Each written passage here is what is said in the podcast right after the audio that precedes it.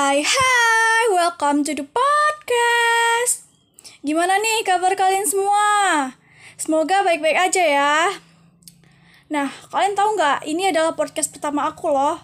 Aku harap semoga kalian bisa menjadi pendengar yang baik buat aku yang pemula ini.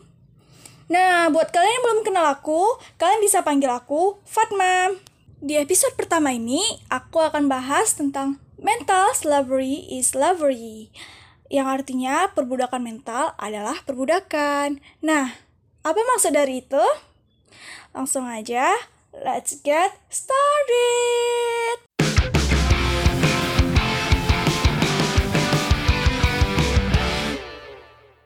Pentingnya kesehatan mental kerap sekali diacukan bagi banyak orang. Padahal itu juga mengaruhi kesejahteraan fisik dan juga kehidupan sosial. Nah, sebelum membahasnya lebih lanjut, hari ini aku mengundang salah satu teman sekolah aku dan kami sempat sekelas. Kami juga lumayan dekat dan sering ngomong-ngomong tentang banyak hal, termasuk tentang topik ini. Nah, langsung saja, hai Salsa! Halo Fatma, hai semuanya yang lagi dengerin, salam kenal semuanya. Gimana nih kabar kamu sekarang? Udah lama ya kita nggak jumpa. Alhamdulillah aku baik. Wah, kegiatan kamu saat ini apa aja sih? Kegiatan aku ya nggak banyak sih, karena kan nggak bebas juga ya, semuanya harus serba di rumah. Ya jadi aku di rumah biasanya ya kuliah, kerja kerjain tugas, diskusi sama teman-teman semuanya serba online. Iya bener sama. Sekarang apa-apa di rumah karena sekarang udah dimudahkan karena kecanggihan teknologi dan juga karena saat ini kasus COVID di Indonesia meningkat jadi ya lebih baik kita di rumah sama-sama menjaga diri ya kan. By the way, saat ini perbudakan mental sering sekali terjadi. Ya walaupun perbudakan mental ini udah terjadi sedari dulu sih. Ya karena kan dari dulu perbudakan itu terjadi secara fisik dan mental. Namun sekarang karena kecanggihan teknologi, kemudahan kita dalam mengakses itu bisa disalahgunakan oleh banyak orang yang tidak bertanggung jawab dan itu orang itu melakukan perbudakan secara mental. Misalnya contohnya nih eh, yang dulunya perampasan uang dilakukan hanya bisa secara langsung, tapi sekarang bisa dilakukan secara online dan juga tindak kekerasan. Tindak kekerasan dulu hanya bisa dilakukan secara fisik, secara langsung, tapi saat ini bisa dilakukan melalui media. Nah, gimana nih Sa tanggapan kamu mengenai kasus bullying yang sekarang terjadi secara mental? Nah, kalau kita bicara tentang slavery is slavery, slavery ini sendiri artinya kan adalah perbudakan ya. Nah, jadi sebenarnya perbudakan ini sudah ada sudah ada sejak zaman sejarah manusia kuno dulu. Namun sayangnya hal itu masih masih saja terjadi hingga sekarang ini bahkan angkanya semakin meningkat. Nah, perbudakan itu kan adalah suatu perbuatan yang sangat keji ya. Jadi sistem perbudakan ini adalah menurut aku itu bentuk bully yang paling nyata karena adanya ketidakseimbangan baik itu dari segi ekonomi, pendidikan dan segi lainnya. Namun sekarang itu namanya udah berubah ya. Dulu kan um, perbudakan, kalau sekarang perbudakannya udah lebih modern. Jadi namanya biasanya sering kita sebut sebagai bully atau kalau yang dari um, menggunakan teknologi itu disebut dengan cyberbullying. Nah, jadi bullying itu adalah sifat uh, penindasan terhadap suatu kaum. Nah, jadi itu adalah tindakan yang semena-mena. Benar, karena kasus bullying itu adalah penindasan terhadap orang. Nah, itu bisa dibilang itu ya sangat keji sih. Nah, kalau gitu apa sih sah perbedaan antara candaan dengan bullying? Karena saat ini orang itu hanya, mm, hanya menyebutnya dengan candaan gitu. Padahal itu ya bisa dibilang itu dia tuh membuli. Nah, kalau untuk perbedaan antara candaan sama bully, nah itu kita bisa lihat kalau dari candaan coba perhatikan dari orang-orang yang sedang misalnya dari sedang ngumpul-ngumpul nih di suatu kafe nah pasti mereka kebanyakan ada yang melakukan candaan supaya obrolan mereka tidak garing ya nah jadi di situ bisa kita perhatikan bahwa saat mereka melakukan candaan itu semuanya sama-sama senang. Tidak ada pihak yang dirugikan. Mereka sama-sama tertawa, sama-sama puas, tidak ada pihak yang dirugikan. Sedangkan dari bully ini hanya memuaskan salah satu pihak saja. Sedangkan pihak yang satunya lagi itu akan merasa sebaliknya, tidak nyaman, tertekan, dan hal lainnya. Nah, jadi itulah dia perbedaan antara bully dan candaan menurut aku. Namun sekarang banyak sekali orang yang menjual nama candaan ini untuk meng, untuk melakukan suatu tindak pembulian kepada seseorang. Contohnya nih, kayak seseorang melakukan uh, pembulian. Pembulian itu kan bisa dalam perkataan ya, dalam perkataan kayak um, memanggil seorang dengan sebutan hina atau um, sumpah serapah berupa cacian dan itu itu kan merupakan suatu pembulian ya. Nah, ketika seseorang melakukan itu, mereka bisa mereka sering sekali menjual nama candaan. Contohnya seperti ah itu kan cuma bercanda. Nah, itu sering banget loh terjadi di di zaman sekarang ini. Mereka menjual nama candaan untuk melakukan pembulian. iya, benar sekali. Karena kalau candaan itu kan uh, dia harus kedua belah pihak yang merasakan, bukan salah satu pihak aja kan. Nah, apalagi saat ini ditambah lagi dengan penyalahgunaan kata baper. Jadi, apa-apa tuh orang dibilang, alah baper alah gitu aja baper gitu padahal ya kita kita sebagai manusia ya wajar gitu bawa perasaan ya kan nah bener banget. Zaman sekarang tuh emang banyak banget loh orang yang menjual kata-kata baper untuk uh, melakukan tindak pembulian kayak gitu. Nah, jadi dikit-dikit ah kamu gini aja baperan gitu kan. Iya kalau gitu biasanya apa sih yang bisa menyebabkan seseorang itu melakukan bully? Penyebab terjadinya pembulian itu penyebabnya bermacam-macam sih sebenarnya balik lagi sama diri si pelaku. Mereka pasti memiliki alasan ter alasan tertentu. Tapi kalau menurut aku nih alasan terjadinya pembulian itu karena didasari kurangnya rasa kesadaran dari diri mereka. Nah jadi mereka itu nggak punya kesadaran yang yang tinggi untuk bisa menerima perbedaan antar sesama. Apalagi kita kan tinggal di Indonesia ya. Banyak perbedaan yang terjadi di Indonesia baik itu ras, agama, suku dan lain-lain. Dan karena kan Indonesia ini adalah bineka tunggal ika ya. Walaupun berbeda-beda tapi tepat satu. Nah jadi di sinilah peran penting orang tua untuk mendidik anaknya sejak dini supaya mereka bisa memiliki moral yang baik. Supaya mereka bisa memiliki kesadaran yang baik untuk memiliki toleransi untuk bisa um, menghargai satu sama lain karena setiap orang itu kan pasti memiliki kelebihan dan kekurangannya masing-masing. Jadi kita harus bisa untuk menghargai satu sama lain. Iya bener banget.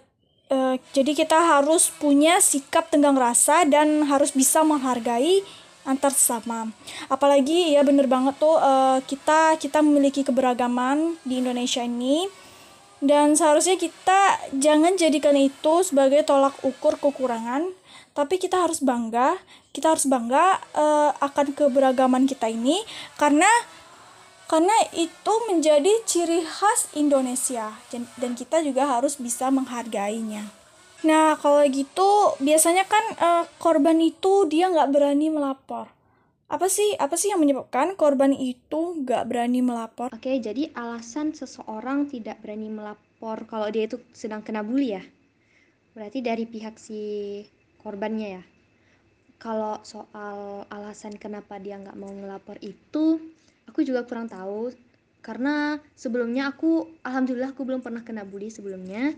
Tapi kalau berdasarkan yang aku pikirkan, bisa jadi mereka itu terkena uh, si pelaku ini melakukan ancaman yang besar kepada si korbannya. Oleh sebab itu, mereka si korban ini tidak berani untuk melaporkan kejadian tersebut. Atau bisa jadi juga karena mungkin si korban ini tidak ingin merugikan orang lain, nggak mau kayak uh, ngerasa ngerepotin gitu kan. Ada juga tuh orang-orang yang ngerasa nggak enak tuh. Atau kalau uh, dia ngelapor kepada salah satu temannya atau dia kayak curhat gitu sama temennya takutnya mungkin si korban ini takut untuk temennya ini juga ikut terlibat dalam masalah. Dan opsi lainnya bisa juga karena dia takut tidak ingin membesar-besarkan masalah tersebut. Makanya mereka uh, si korban ini tidak berani untuk melapor. Itu kalau menurut aku seperti ya seperti itu sih. Atau bisa dibilang si korban ini dia nggak mau nambah-nambah masalah ya. Dia nggak mau nambah kasus sama orang yang nolong dia gitu. Bisa dibilang si korban ini dia juga orangnya sangat baik atau dia punya rasa nggak enakan atau dia juga takut keburu takut duluan gitu karena udah kena mental duluan terhadap si pelaku. Kalau gitu apa sih dampak bullying itu terhadap pelaku, korban, dan orang yang menyaksikan itu? Nah, berbicara tentang dampak pembulian. Kalau kita amati dari si korban nih, itu ada banyak banget sih dampak buruknya. Dan pastinya seseorang yang terkena bully ini pasti akan merasa tertekan. Merasa tertekan, cemas, tidur yang tidak nyenyak, atau bisa jadi mereka kabur dari rumah, kabur dari sekolah, nilai-nilainya jadi anjlok. Terus yang aku lihat nih, mereka yang terkena bully ini kebanyakan sekali cenderung lebih menutup diri mereka dari lingkungan sekitar. Sehingga lama-kelamaan mereka itu tidak memiliki teman. Jadi mereka lebih terbiasa untuk sendiri kesepian gitu. Nah, kemudian dengan dada, dengan adanya rasa tertekan ini itu bisa menyebabkan depresi. Depresi kalau itu kalau udah parah banget ya, itu bisa menjadikan depresi yang akan mengakibatkan ujung-ujungnya itu bisa jadi bunuh diri. Nah, atau bisa jadi akibat depresi dan tertekan ini yang sangat kuat, mereka akan bisa memicu terjadinya menggunakan obat-obatan terlarang. Nah, itu bahaya sih menurut aku sangat bahaya sekali sih. Dan bisa jadi mereka suatu saat nanti mereka pasti biasanya sebagian besar tuh akan membalas dendam sama orang-orang yang sudah membulinya tersebut. Baik itu balas dendamnya secara ya secara mengerikan gitu atau bisa juga mereka membalasnya dengan sebab dengan segala prestasi-prestasi yang mereka miliki. Nah, kalau dampak bagi sang pelaku nih, menurut aku kalau dampak bagi si pelaku ini dampak buruknya ya. Dampak buruknya mereka itu pasti akan memiliki kesan yang buruk di mata orang-orang sekitar mereka. Nah jadi mereka mereka itu yang melakukan pembulian pasti sudah dicap buruk oleh masyarakat sekitar. Dan mereka bisa jadi menyesal di suatu kemudian hari karena perilaku mereka yang tidak baik itu. Kemudian kalau dampak dari orang yang menyaksikan sekitar, orang yang menyaksikan pembulian itu dampak buruknya itu mereka pasti akan merasa tidak berani untuk menolong orang yang kena bully tersebut. Karena apa? Karena ketika mereka melihat seseorang yang kena bully, mereka akan berpikir jika saya jika mereka menolong si korban pembulian ini, maka mereka otomatis akan berpikir bahwa mereka akan ikut, ikutan dibully juga gitu sama si pelaku itu. Jadi mereka kayak cuek aja gitu. Jadi kepedulian antar sesama tuh jadi lebih kurang gitu. Jadi bisa dibilang nih banyak sekali ya kerugian yang terjadi terhadap kasus bully ini. Baik itu dari sisi si korban, pelaku, atau orang yang menyaksikan sekalipun juga terkena dampak buruk gitu. Apa nih? Apa nih yang harus kita lakukan jika kita melihat seseorang itu dibully? Jadi gimana sih ya sikap kita ketika melihat seseorang kena bully ya? Nah, jadi saran aku yang pertama itu adalah take action. Kita tuh jangan diem aja, jangan pura-pura nggak tahu kalau ada orang yang sedang kena bully. Itu tuh sering banget loh aku lihat di di secara langsung, di real life atau di di film-film itu banyak banget orang-orang di sekitarnya itu cuek aja gitu pura-pura nggak tahu pura-pura kayak nggak ada kena bully atau apa gitu. Nah jadi makanya saran aku itu kita tuh jangan diam aja. Kumpulkan semua bukti-buktinya. Kalau ada seseorang yang kena bully baik itu secara fisik secara mental ataupun secara secara lainnya ya mungkin aku nggak tahu ada banyak cara lainnya. Nah jadi kita tuh catat kapan kejadiannya foto atau direkam pokoknya kumpulkan semua bukti-buktinya supaya nanti bisa kita laporkan ke pihak yang berwajib nah jadi kemudian saran aku yang selanjutnya itu kalau terjadi misalnya pembulian nih misalnya di sekolah Misalnya di sekolah ada seseorang yang sedang membuli dengan cara fisik nih. Nah, jadi kita tuh bisa mengalihkan perhatian mereka. Contohnya kayak eh eh kamu di dipanggilin guru tuh gitu. Nah, jadi dengan itu mereka akan bisa menunda uh, pembulian tersebut. Nah, jadi ini kan menunda. Menunda bukan berarti mereka akan berhenti melakukannya.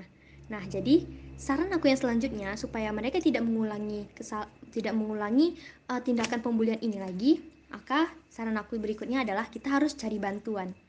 Cari bantuan, gandeng teman-teman kamu sekitarnya untuk menolong si korban pembulian ini. Karena kenapa? Menurut aku tuh berat banget loh rasanya kalau kita membantu seseorang yang kena bully se seorang diri tanpa bantuan orang lain tuh berat banget loh rasanya. Makanya dari itu kita harus gandeng teman-teman kamu semuanya yang lain.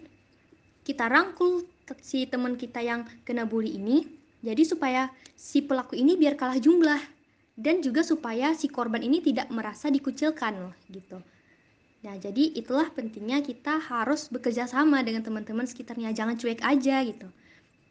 Dan opsi lainnya juga bisa kita lakukan dengan cara berbicara dengan baik kepada pelaku itu untuk bertanya masalahnya apa, supaya mereka uh, bisa berhenti untuk melakukan pembulian tersebut. Tapi gimana kalau teman-teman itu nggak mau dirangkul? Gimana kalau teman-teman itu acuh tak acuh sama kawan yang dibully itu? Jadi orang tuh cuek gitu. Karena orang ini juga nggak mau buang-buang waktu dan tenaga mereka untuk melakukan hal-hal kecil. Kayak gitu. Kalau menurut aku kalau kita menemukan orang-orang yang nggak mau membantu atau cuek aja gitu sama permasalahan uh, tentang si korban pembulian ini jadi aku tuh kita tuh harus berusaha untuk meyakinkan mereka. Karena coba kita pikirkan gimana sih rasanya jika kita berada di posisi si korban ini pasti nggak enak banget kan rasanya. Pasti kita juga pengen butuh banget bantuan sosok pahlawan yang ingin membantu kita. Jadi makanya di sini kita harus memberikan pemisalan kepada mereka. Karena coba kita bayangkan jika kita berada di posisi dia itu pasti nggak enak kan rasanya. Pasti nggak nyaman tertekan juga. Nah jadi di situlah peran penting kita untuk saling peduli sama teman-teman kita yang lain. Nah jadi tapi menurut aku pasti ada kok yang peduli sama dia. Walaupun itu sedikit pasti ada yang peduli. Karena bagaimanapun juga kan mereka itu teman sekelas ya. Nah jadi mereka pasti telah melihat kejadian secara langsung tindakan perbulian itu. Mereka pasti pemikiran mereka pasti terbuka bagaimana uh, rasanya sangat tertekan jika berada di posisi si korban jadi intinya kita harus bisa posisikan diri kita itu ke posisi si korban gitu. Agar kita bisa merasakan gimana sih pedihnya itu dibully. Itu ya kayak kita tuh terasa tersiksa gitu kalau dibully kan.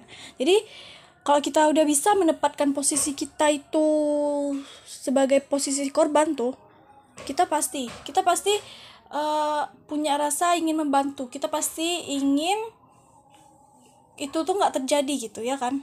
Jadi pembulian itu kan termasuk intimidasi langsung dan intimidasi tidak langsung. Nah mau nanya nih um, cyberbullying itu kan dia uh, melalui media ya melalui teknologi ya. Apakah uh, cyberbullying itu termasuk intimidasi langsung Menurut aku, cyberbullying ini dia tidak termasuk intimidasi secara langsung, melainkan itu dilakukan secara verbal. Nah, jadi bedanya cyberbullying ini dengan bully biasa. Cyberbullying ini dia menggunakan media elektronik dan teknologi sebagai sarananya untuk melakukan pembulian. Nah, yaitu di cyberbullying ini dia bisa meneror di mana aja dan kapan aja, bebas waktunya. Nah, jadi dia bisa meneror seseorang tuh di perangkat mana aja, bisa jadi di sosial media, bisa jadi di pesan, uh, bisa jadi di game dan lain-lain lah, pokoknya banyak. Nah, walaupun dia tidak termasuk intimidasi secara langsung, tapi uh, dia bisa mengenai mental seseorang itu secara langsung. Nah, karena di cyberbullying ini kan di teknologi zaman teknologi kan semuanya serba bebas ya. Bisa digunakan kapan aja dan kapan aja Uh, jadi seseorang itu bisa diganggu 24 jam sehari. Nah, jadi itu kan bisa bisa bahaya juga sih. Itu dampaknya sama sih sebenarnya antara bullying sama cyberbullying. Jadi bisa dibilang cyberbullying itu waktunya fleksibel ya. Kapan pun dan di mana pun itu bisa dilakukan gitu ya kan dan lagi pula mau itu cyberbullying mau itu bullying yang secara langsung itu tuh iya sih dampaknya. Dampaknya itu, sih ya sama-sama merugikan juga sih ya kan. Nah gimana nih cara kita bisa mencegah bullying itu agar tidak terjadi lagi? Um, cara mencegah terjadinya pembulian lagi. Nah jadi terus terang aku aku nggak bisa mencegah terjadinya pembulian ini sendirian. Aku cuma bisa ngasih contoh yang baik untuk orang-orang sekitar. Dan semoga mereka itu bisa mendapatkan uh, mempelajari hal yang baik yang bisa aku contohkan. Nah karena karena semua itu kembali pada dirinya masing-masing. Walaupun aku menceramahkan mereka walaupun aku memberi nasihat kepada mereka mereka itu kalau mereka dalam dasar dirinya itu nggak mau berubah ya mereka tetap tetap aja terus menjadi uh, seorang yang melakukan pembulian itu. Nah jadi di sinilah kita penting untuk meningkatkan kesadaran dalam diri kita bahwa kita harus menerima perbedaan bahwa semua orang itu nggak ada yang sama. Semua itu pasti ada kelebihan dan kekurangannya masing-masing. Nah kemudian saran aku nih kalau misalnya kita melihat um, seseorang yang kena bully seperti yang aku bilang tadi itu kita harus take action ambil tindakan jangan diabaikan karena aku yakin di dunia ini di dunia yang menjadi tempat paling berbahaya ini sebenarnya bukan dikarenakan orang-orang yang melakukan kejahatan, tapi karena banyaknya orang-orang yang nggak peduli sama kejahatan tersebut. Nah, makanya di sini itulah peran kita untuk saling peduli kalau melihat kalau kita uh, melihat orang yang kena bully itu kita harus take action supaya orang-orang yang melakukan pembulian itu bisa uh, bisa mengurangi atau bisa bahkan kalau bisa menghilangkan lah terjadi kembali pembulian ini lagi.